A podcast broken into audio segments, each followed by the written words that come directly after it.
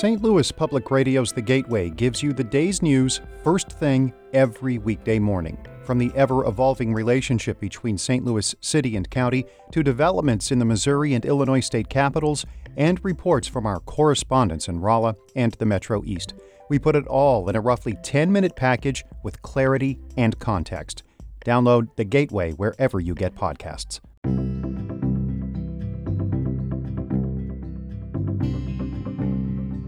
Dr. Maxwell Self is sort of giddy. He's been a family doctor in southeastern Kansas for more than 20 years. But it wasn't until recently that he began to feel like the captain of a starship. Kind of like Jean Luc Picard, and I just say, make it so, number one. Dr. Self used to work at Mercy Hospital Fort Scott. It was the only hospital in this small town. Now he works at the community health center that opened after Mercy Hospital closed. The clinic occupies a portion of the same physical space as the old hospital, but here they do things differently. Doing his same old job, but in this new place, means these days the doctor gets something called a scribe. And what that means is that uh, I don't have to type anymore, okay? So I get to focus on people, right? And do what I do best, which is think and talk and smile and shake hands. My new job description is more of like a celebrity, you know, where I walk into a room, shake hands. Eliza Oliver has brought her toddler for a wellness check. Talon is a bit shy, but she's watching the doctor carefully and has a smile at the ready. Can you say ah for me first, and then I'll give it to you? Ah, open for me, and then I'll let you hold it. Look at that. Talon is two years old. Big brother Corbin leans over to his sister and shows her how to say ah for the doctor. Oh, perfect. She'll do anything he does. Oh, there you go. There you go. So that's fantastic. When you have, yeah, when you have a big brother that can show the way, you're golden. Dr. Self is paying close attention to what they say to All each other and to him. you got good-looking shoes. These are boy shoes. You betcha. Good job. So, any any any other thoughts, concerns, questions? Um, no, I don't really have any concerns for her. She hasn't been sick or anything, and she does really good, sleeping well, and everything like that. All right. Did we did we Watching Dr. Self and his staff taking care of patients helps me realize something. Fort Scott may have lost its hospital, but the town didn't lose all of its health care. Strawberry? Or this one is raspberry? Uh, that one. Okay, you can have that one. And which one did you want? That one? What do you say? Thank you. thank you. You're welcome. Bye, cuties. See you in six months. The Community Health Center of Southeast Kansas is the biggest healthcare news in Fort Scott. The health center moved into town and is filling gaps, providing care in ways that the hospital never could. But there is health care still missing. We can't forget some of the people we've met who ended up worse off when Mercy left, struggling financially, trying to get emergency care and cancer treatment. And there's one more big thing that nearly everyone here worries about. There's no place to have a baby in Fort Scott. I asked Dr. Self, Did you deliver babies here? For ten years, yeah. So what about that? That's gone. That's great. A great question. Um, So I'm off again to find answers. I'm Sarah Jane Tribble.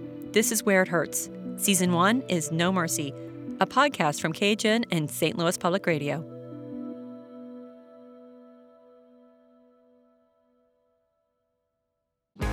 If you have a smart speaker, you have access to the entire world of NPR and St. Louis Public Radio. All the latest news and all the captivating stories. Activate our voices with yours by telling your smart speaker to play St. Louis Public Radio.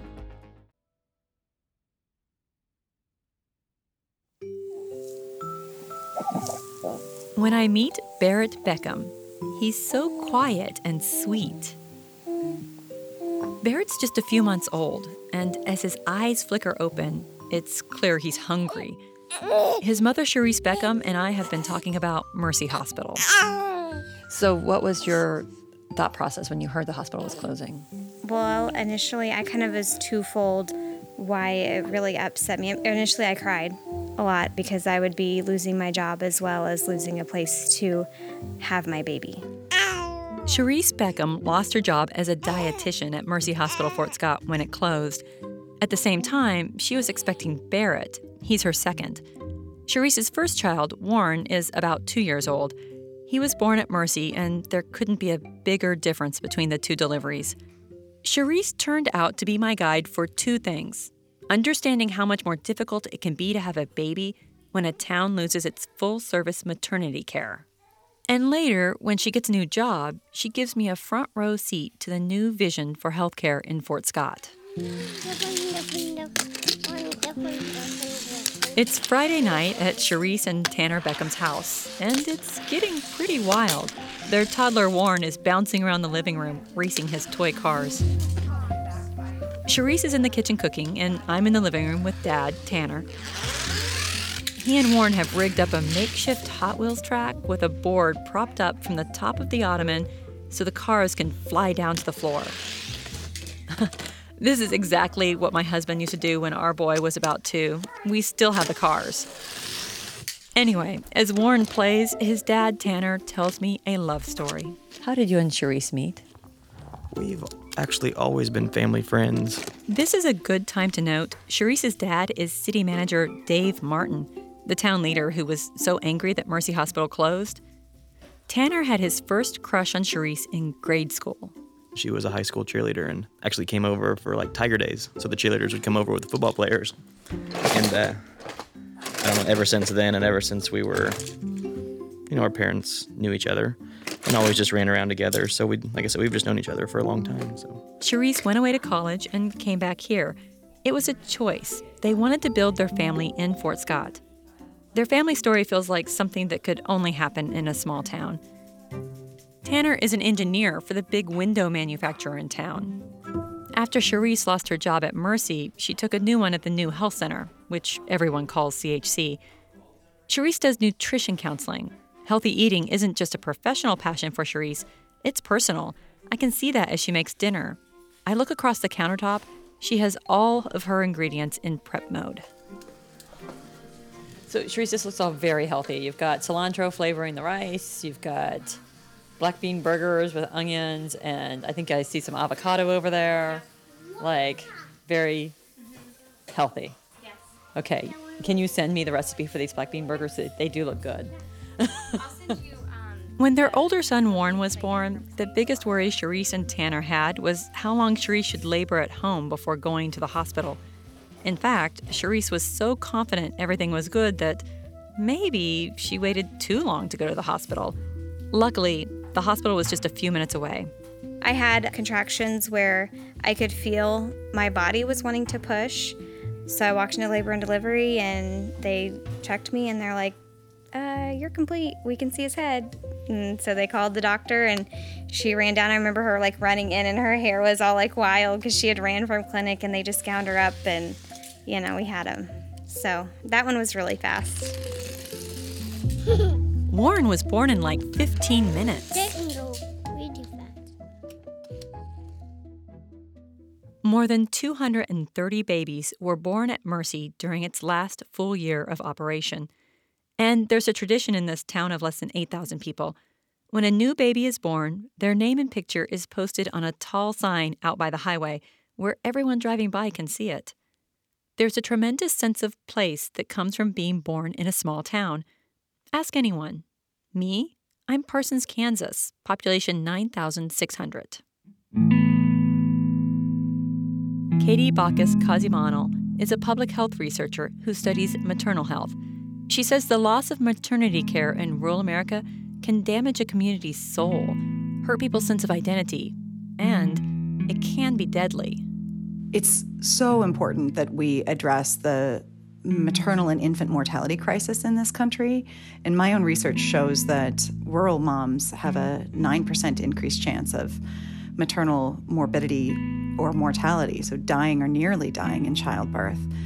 However, it's also really important that we do better than did you not die. Katie directs the University of Minnesota Rural Health Research Center. Katie said the research on where women live in relation to obstetrics care is a bit old, 2013. That research found that more than 15% of residents in certain rural areas lived more than 30 miles from the nearest hospital where they could give birth. They lived in places like Fort Scott, in counties where there wasn't a town over the size of 10,000 residents. And it becomes so much more challenging for expectant mothers when they have to plan for travel. Experts like Katie are watching how the reality of hospital closures and scared pregnant mothers to be collide. When a hospital decides to close its doors or close its maternity ward, the risks that are associated with potential emergencies or medical needs, they don't go away with the hospital. They stay in that community and they stay with the individuals and families that have to sit around and come up with a plan. There's a lot to plan around. Making sure you have gas in the car or even access to a car knowing who's going to watch the other children, and worrying about having enough time to get to the hospital when the baby is ready to come all become much bigger concerns when a hospital is 30 or 40 miles or more away. That burden is real, it's palpable for people, and the stress of that is really difficult for families as they are planning for what should be one of the most joyful times in their lives welcoming a new baby. And they're busy worrying about the logistics of how you get to the hospital and if things are going to be okay once you get there. When Mercy Hospital shut down, Cherise Beckham was just a few months from delivering her youngest Barrett. His birth would have been complicated anywhere, but the fact that her local hospital had closed meant in the end she and Tanner traveled to three hospitals in two states to deliver one baby. Cherise's doctor still had an office in town for routine prenatal clinic visits, but it wasn't equipped for emergencies. And just about a month before her baby was due, Cherise was really uncomfortable. The pain in her lower abdomen was almost unbearable. I just kept thinking, like, it will go away. I, you know, I was like laying on the floor. I laid in the recliner. I laid upside down in the recliner, like thinking if I can just get the baby's weight off. But it was just this pain that would not go away. And, you know, at least with labor, you get like a break. And no, it was like worse than labor. Like I was like almost in tears. So Cherise's doctor sent her to a hospital in the next town over, more than 30 miles away. There's, you know, nothing really she could do at the clinic for me at that point in time since we couldn't really figure out what was going on. That hospital figured out that the baby was blocking Cherise's kidneys. They sent her 100 miles north to another hospital in Kansas City for more specialty care. After a few days, the doctors there stabilized her and Cherise wanted to get back home to Fort Scott. She spent the rest of her pregnancy on bed rest, but she was still uncomfortable and worried. After that, it was clear that the birth would be complicated, so Cherise's doctor in Fort Scott decided that the best plan was to induce labor. They scheduled the delivery to happen back at that first hospital, the one more than 30 miles away. Tanner's voice gets shaky when he talks about what happened next. Even after the doctor induced the labor, Barrett couldn't get out. His little hand was reaching out, but his head wouldn't slide forward. The doctors rushed to perform an emergency C section. If something would have happened, if labor would have happened naturally whenever we were at home, if her water would have broken just like it was supposed to when we were at home, I'm confident Barrett wouldn't be here with us. I had talked to the doctors that actually performed the emergency C section and pulled Barrett out of her and said that if this would have happened anywhere but at the hospital, I would have been pulling a dead baby out of your wife. So that was really hard to hear. It was hard to hear him say it like that. So just knowing that if that would have happened, I don't know, that's something you'll just never forget. Their baby boy had gone without oxygen for at least 11 minutes, maybe 15. The doctor told Tanner. He had said that it was a true relief to hear him cry because if he didn't hear him cry to that point, he had thought Barrett he wasn't alive. Just because he had gone without oxygen and was just in such a bad state. Wow, is, is that who I hear now, Barrett, in the background? Yes, Barrett is awake. Seemingly on cue, Barrett wakes from his nap. Because of the lack of oxygen right after he was born, Barrett was sent to a third hospital. He needed neonatal intensive care. The family spent the first days of Barrett's life at a bigger hospital in Missouri, more than an hour from home. As we finish talking, Tanner goes to get Barrett, and I head into the kitchen to see Cherise. The kitchen faucet is running and she's chopping an onion. There's music playing, and I turn around and see Tanner rocking Barrett on his hip. The baby is seven months old and so alert, watching everything, holding his head up high. Tanner says he used to worry about what happened at the delivery, but now that the baby is hitting all his milestones, It doesn't worry me so much anymore. he seems like a totally normal baby from what I know. that's really all any parent can ask for. I can't help but think about what researcher Katie Backes Kozhimannil told me. She said our measurement of success must be better than did you not die? Cherise didn't die. Baby Barrett seems healthy. But the beginning of his life didn't need to be so difficult and full of stress. Not having a place to deliver a baby safely is a strike against any small town's future.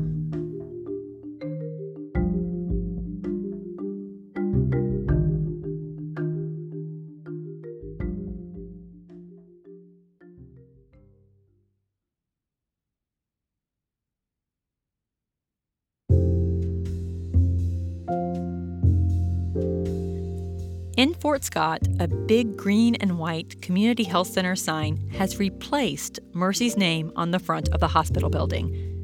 CHC isn't some small health clinic with a few doctor's offices and nurses. This location is part of a big regional health center with more than a dozen locations throughout southeastern Kansas and Oklahoma. Clinics like these are a big part of the solution for rural towns that have lost their hospital, towns like Fort Scott. I'm here to watch Cherise Beckham at work. She talks about being part of a team of people who put together individual plans for each patient. I love that, and I love that they push that, and they push, you know, us working with the doctors closely, and just looking, approaching it as the more people that can touch and reach these patients, the better chance they have to be a healthier version of themselves. When a patient named Becky arrives, Cherise has a list of questions that help her figure out if the patient makes healthy choices on a daily basis. Immediately, she begins asking what Becky eats. Okay, what about veggies? How often do you eat those? Usually, when we have a meal at night, Okay. a, a real meal, we usually do um, the meat and the vegetable. Okay. I try to stay away from starches and potatoes and all that kind of stuff, but it's hard with little kids in the house. Cherise gives bits of advice. Make sure the label on bread says whole wheat as opposed to enriched wheat flour. Cherise asks about what kind of milk she drinks and how often she eats fruits and sweets. Becky says her weight sits right at 302 pounds. Becky's doctor sent her to Cherise to work on weight management. I really don't eat. That's my whole problem. I don't understand. I can't, but I don't exercise like I should mm-hmm. because of my job, I think. What's your job? I work for Skill. Becky's job is to care for elderly people, cleaning house and helping them with their daily lives. It's the kind of job that requires her to get up really early every morning. I leave the two of them to talk about changes Becky can make to improve her health. The whole idea here is to meet people where they are and make sure they have what they need to be healthy. At CHC's headquarters, I hear this play out firsthand while waiting in the lobby. I was eavesdropping as the receptionist toggled phone calls. She was trying to arrange a ride for a patient who needed an appointment. Jason Wesco is CHC's executive vice president, and he tells me they find rides for patients all the time. I also want to ask Jason about the scribes, the new employees who set in on each patient visit and take notes for the doctors. Remember Dr. Self, the family physician who's feeling like a celebrity since starting his job at CHC? How could CHC afford to give him a scribe, but Mercy Hospital couldn't? Shouldn't his best, biggest brain be focused on the four things you're there for? So, for some of our physicians who've practiced for a while, like Dr. Self, it makes a lot of sense. They can see more patients, they can be more efficient, and they're happier having a scribe. This is all very idyllic, but of course, this is what healthcare providers want. And of course, they've wanted this all along. How can you do it when others can't? Because we care about it.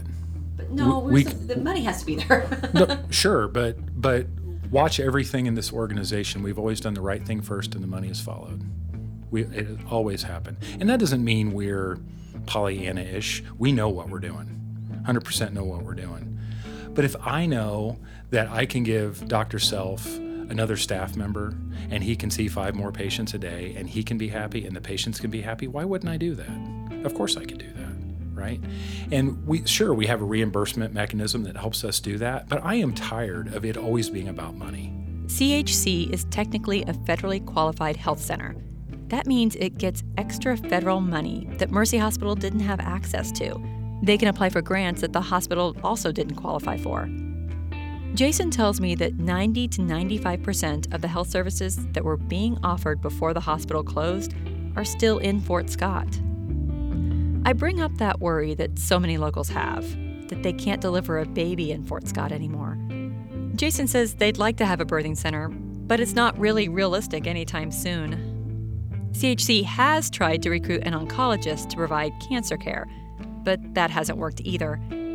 And maybe, he says, these things, a birthing center and cancer care, are services the community can learn to live without. Easy for me to say, right? But maybe we have to believe that this isn't so terrible maybe we have to believe that if we are going to do this right, and that means the Community Health Center Southeast Kansas, the people of Bourbon County, that maybe we have to go without something to decide what it is that we want.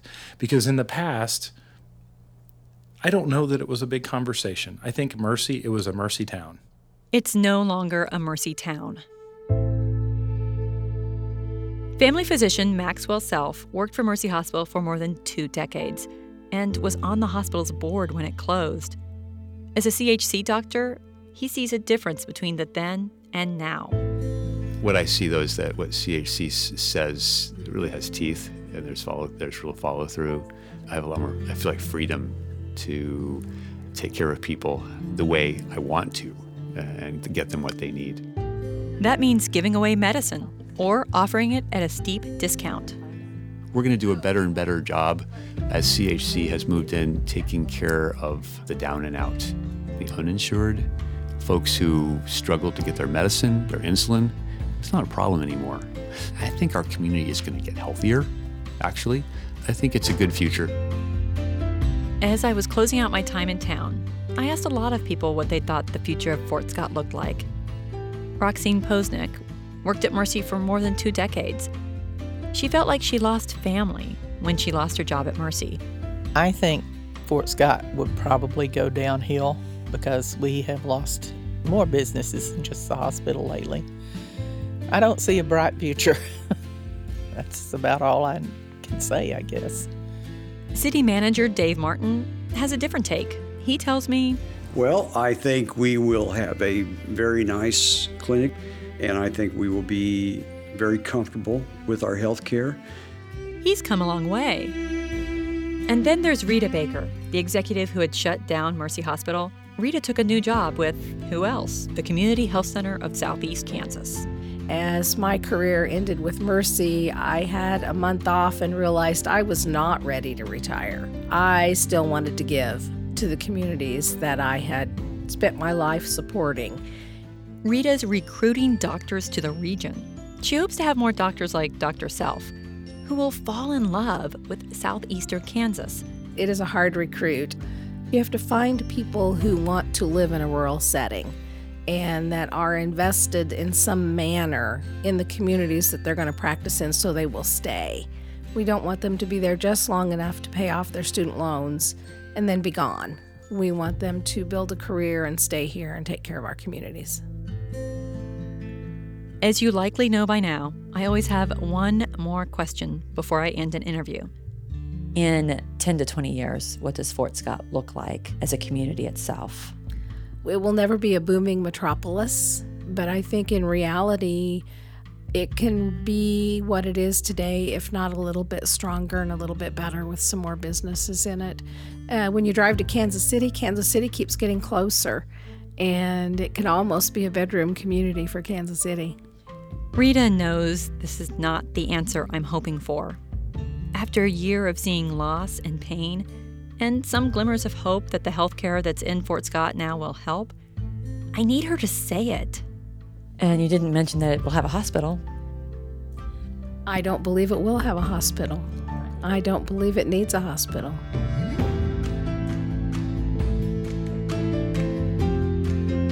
The story of Mercy Hospital Fort Scott began in 1886. Two Sisters of Mercy stepped off a train planning to open a school the town said what they actually needed was a hospital, and they got one.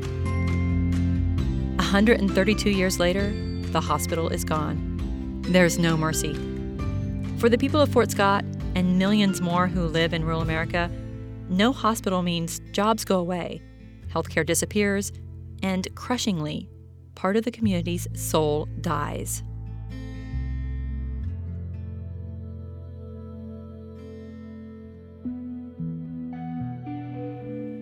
This season of Where It Hurts is hosted and reported by me, Sarah Jane Tribble.